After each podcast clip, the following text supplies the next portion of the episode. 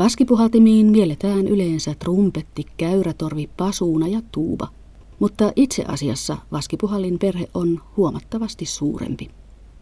Vaskipuhaltimiin kuuluu myös vaikkapa simbasso, flyygeli ja paritonitorvi, kornetti, metsästystorvi sekä alppi- ja postitorvi.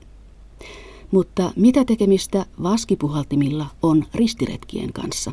Taideyliopiston Sibelius Akatemiassa Käyrätorven ja Luonnontorven soittoa opettava Tommi Hyytinen kertoo. Vaskipuhaltimien kehitys on lähtenyt voimakkaasti liikkeelle ristiretkien jälkeen. Että tietysti ristiretken aikana vaskisoittimet oli enemmän semmoisia merkinnäntoinstrumentteja. Oli myös metallisia, metallisia soittimia, mutta paljon oli myös pohjoisessa tuohitorvia ja, tai, tai luista tehtyjä torvia tai jopa torahampaista ja sitten tietysti elä, eläinten sarvista. Mutta tuolla oli hyvin laaja kirjo soittimia, mitkä voidaan laskea sitten vaskisoitinten esi-isiksi. Vaskisoittimet on tuolla aerofoneja, jossa tavallaan huulet asetetaan soitinta vasten värähtelemään niin, että se soittimen sisällä oleva ilmapatsas alkaa myös värähdellä ja sitten ääni syntyy, niin silloin, silloin tavallaan siihen voidaan laskea sekä tämmöiset puusta tehdyt instrumentit että sitten, tai luusta tai sitten myös vaskesta tai metallista. Trumpetisti Miikka Saarinen havainnollistaa, kuinka vaskipuhallin saadaan soimaan. Trumpetti toimii huulten värähtelyn vahvistimena oikeastaan kokonaisuudessa. Eli se meidän äänilähde on, on täällä huulissa. Me puhalletaan ilmaa huulten läpi ja, ja ne tuottaa värähtelyä tähän tyyliin. Ja sitten me laitetaan siihen päälle tämä suukappale, tämmöinen trumpetista irtoava osa. Ja sen voisi ajatella vähän niin kuin tiivistävän tota värähtelyä, tekemään, tekemään siitä niin kuin selkeämmän. Ja siitä tulee tämän kuulonen. Ja pystytään vaihtamaan ääntä esimerkiksi tällä pelkällä suukappaleella soittaessa.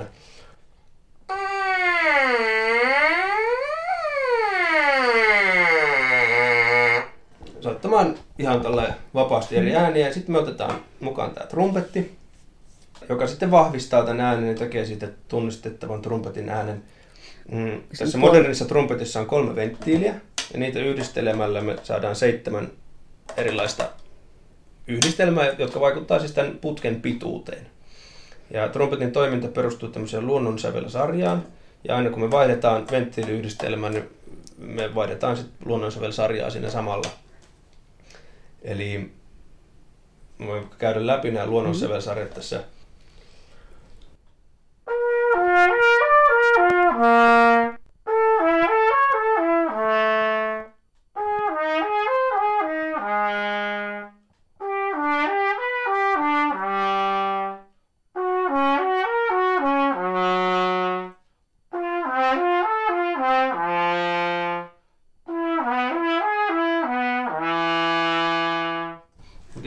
seitsemällä yhdistelmällä soitettu tavallaan sama asia, joka meni aina puolisävelaskelta kromaattisesti alas. Sitten kun me yhdistetään noita luonnon, luonnonsävelsarjoja, niin me saadaan soitettua kromaattinen asteikko täältä soittimesta.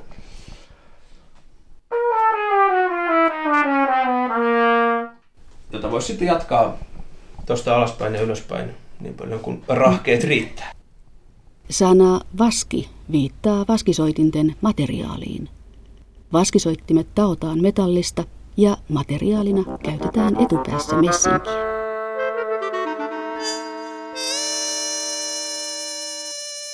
Vaskipuhaltimilla on pitkä historia. Jo vanhassa testamentissa puhutaan Jerikon muurin sortumisesta pasuunan soiton avulla. Ja tiedetään, että jo muinaisessa Egyptissä osattiin valmistaa metallisia soittimia. Mutta vaskisoitinten esi-isänä pidetään Busin nimistä soitinta. Se tuli Lähi-idästä Eurooppaan ristiretkeläisten mukana 1100-luvulla. Tom Lerch Berliinin musiikkiinstrumenttimuseosta kertoo. Ist ein trompetenartige, trompetenartiges Instrument, das eigentlich schon sehr alt ist, weitestgehend gegossen und nicht geschmiedet. Busin on trumpettia muistuttava soitin. Sen valmistuksessa käytettiin valutekniikkaa, toisin kuin nykyaikaisissa trumpeteissa, jotka yleensä taotaan. Pusiin on oikeastaan vain pitkä putki. Sitä käytettiin ensisijaisesti kulttitarkoituksiin. Myös Skandinaviassa tunnettiin jo pronssikaudella metallinen soitin nimeltä lyr, eli luuri. Luuri on pitkästä äskirjaimen muotoisesta putkesta muodostuva soitin, ja sen pituus vaihtelee metrin ja kahden metrin välillä. Pronssista valmistettuja luureja on löydetty eri puolilta Skandinaviaa. Luurin suukappale on samanlainen kuin pasuunassa ja myös luurin ääntä kuvataan pasuunan kaltaiseksi. Islantilaisissa saagoissa luuria on kuvattu sotasoittimeksi ja soitin löytyy vielä nykyään erään tanskalaisen voinvalmistajan voipaketin logosta.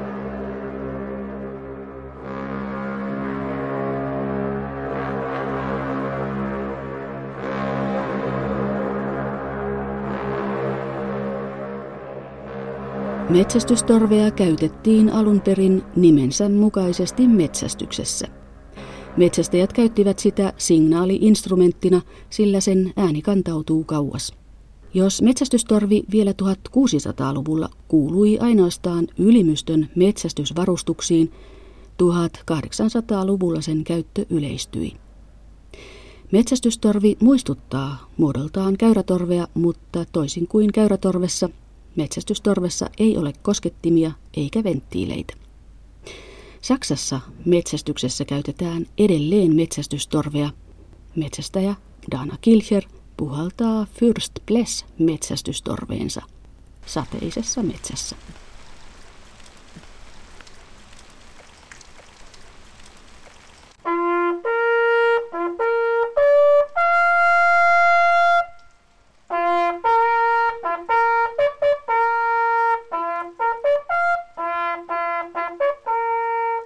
Ohne mich jetzt wirklich festzunageln, würde ich äh, zwischen 15 bis äh, 20 feste ritualisierte Signale nennen. Es geht äh, bei Leitsignalen darum, äh, die Jagd... Ähm, Metsästyksessä käytetään lähes pariakymmentä erilaista ritualisoitua signaalia. Ensisijaisesti käytän metsästystorvea kuitenkin, kun metsästys alkaa ja kun se päättyy. Ähm, Metsästystorvella puhalletaan myös riistasignaalit.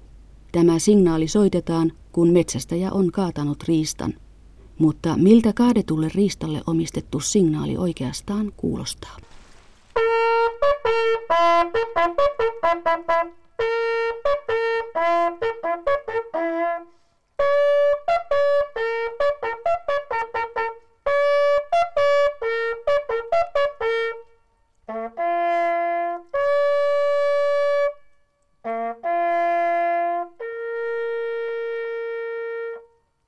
Arkikielestämme löytyy lukuisia sanontoja torvista, pasuunoista ja tuubista, mutta minkälaisia sanontoja? Siitä kertoo arkistotutkija Juha Nirkko suomalaisen kirjallisuuden seurasta.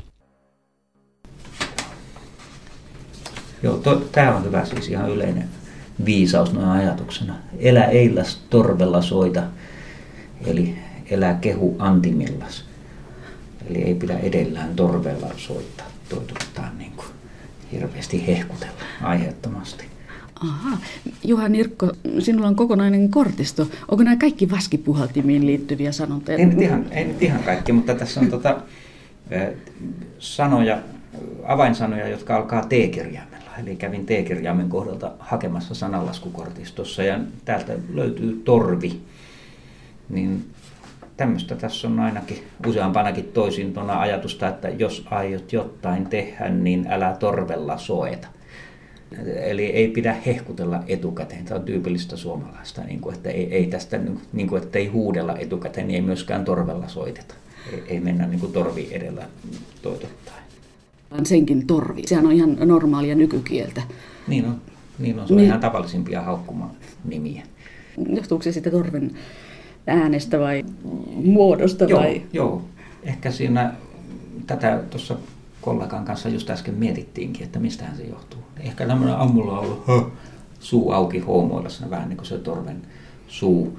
Sitten se, että se on ö, tyhjää täynnä, mutta lähtee kova ääni. Niin kuin, että tyhjät, tyhjät tynnyrit kumisee eniten. Se mm. tämmöinen sama ajatus. Tämmöisiä siihen voi, voi kehittää ja sitten ehkä, ehkä se, että tuommoiset puhallinsoittimet, just kun se ääni tehdään puhaltamalla ja tulee suun avulla, niin sen, siinä on niin kuin sukulaisuutta tämän ihmisen puheen tuottamisen kanssa. Että se, se niin kuin jotenkin saattaa henkilöityä just tähän niin kuin puhaltimen tekemä ääni ja ihmisen verbaliikka. Siinä on jotain semmoista samaa.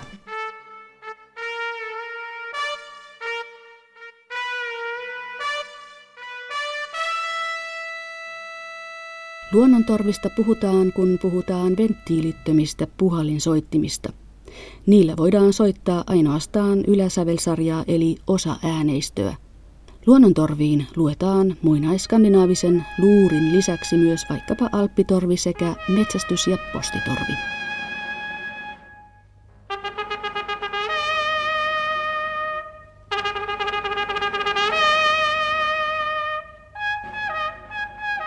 Suomessa postitorvea töräyttelivät postitalon pojat. Ensimmäinen postireitti kulki Tukholmasta Ahvenanmaalle ja sieltä edelleen Turkuun ja Viipuriin. Viipurista reitti jatkui vielä Narvaan. Ja kuuleman mukaan reitti oli Euroopan vaarallisin postireitti. Helena Pärssinen Postimuseosta kertoo Postitorven historiasta.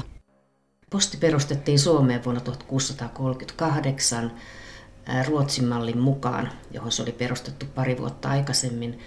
Ja heti siinä ensimmäisessä postiasetuksessa oli määrätty, että postin kuljettajalla piti olla postitorvi kaulassa, vaakunamerkki rinnassa, sitten keihäs aseena, jos tuli jotain hyökkäyksiä tai muita. Että kun tuo posti järjestettiin Suomeen, niin postitalonpojat ryhtyi hoitamaan sitä tehtävää. Ja postitaloja järjestettiin kahden kolmen penikulman välein. Ja ja tuota, se posti kulki ketjuna talosta taloon. Ja postirengit hoitivat sitä tehtävää sillä tavalla, että he kulkivat, juoksivat sen matkan aina sinne seuraavaan taloon ja soittaa töräyttivät siihen torveen merkiksi, että nyt posti on saapunut. Ja varsinaisestihan ne oli postitalonpojilla alkuunsa niin joko häräsarvista tai tuohista tehtyjä torvia, että kaikilla ei suinkaan messinkisiä torvia ollut, että joskus 1600-luvun lopulla myöskin määrättiin postitalojen pojille itse hankkimaan nämä varusteet. Monillakaan ei tietenkään siihen ollut varaa. Suomihan liitettiin Venäjään 1809 ja silloin myöskin heti silloin ensimmäisessä postiasetuksessa, kun nämä käännettiin suomeksi, niin oli, oli että postitorvi on täällä varusteena. Niin silloin oli tuota Alexander Wolfert ylipostidirektöörinä ja hän oli tunnettu tällaisista taiteellisista harrastuksistaan, niin hän ehdotti sitten, että kymmenen postelionia saisi tämmöistä musiikin opetusta, koska hänen mielestään niin postin, piti tota, postitorvea töräytellä musikaalisesti. Ja hän sitten nämä kymmenen postelionia voisivat sitten opettaa koko postilioni kunnalle tämän soittotaidon. Mutta se oli sit, sitä pidettiin sitten senaatissa kuitenkin liian kalliina ja turhan päiväisenä, että ei, ei siihen sitten suostuttu. Saksassahan oli erityisiä trumpettikouluja postelioneille.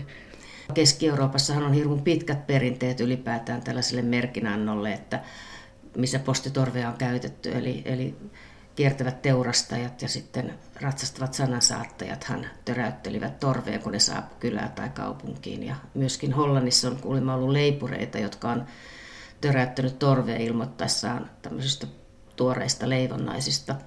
Että siellä Keski-Euroopassa on niin todella paljon pidemmät perinteet tähän torven käyttöön kuin Suomessa. Milloin postitorven merkitys sitten alkoi vähentyä? Pikkuhiljaa tuossa 1800-luvun puolivälin jälkeen, kun postin kuljetusjärjestelmät kehittyi, tuli tota, laivoissa, junissa, ruvettiin kuljettamaan postia, niin, niin tuota, tämä postitalonpoikajärjestelmä sitten harveni. Ja sen takia postitorvihan on kyllä säilynyt postin historiassa. Ihan se oli tässä postin tunnuksessa aina vuoteen 2002 saakka – Eli heti siinä ensimmäisessä postikilvessä tai tässä postivaakunassa oli postitorvi, samoin ratsastavan postelioonin kilvessä silloin 1700-luvulla oli tota, postitorveen teräyttelevä posteliooni. Venttiilit keksittiin vaskisoittimiin 1800-luvun alkupuolella. Venttiilien myötä vaskisoitto muuttui tuntuvasti sillä venttiilien ansiosta vaskipuhaltimilla voitiin soittaa kromaattinen asteikko. Mutta oliko venttiilikoneiston keksiminen vallankumouksellinen keksintö? Tom Lerj Berliinin musiikkiinstrumenttimuseosta sanoo napakasti, että oli. Es war, war durchaus eine Revolution, weil das zum ersten Mal ermöglicht halt auch die chromatischen Passagen oder enge Passagen. Venttiileillä oli mullistava vaikutus vaskipuhaltimiin. Ne mahdollistivat kromaattisen soiton. Myös harrastelijat pystyivät soittamaan venttiileiden ansiosta vaskipuhaltimia. Tämä oli tärkeää, sillä 1800-luvulla ei ollut radiota eikä äänilevyjä. Tuolloin ainoa tapa kuunnella musiikkia oli joko soittaa itse tai kuunnella jonkun toisen soittoa. Vaskipuhaltimien teollisella valmistuksella oli todella tärkeä merkitys.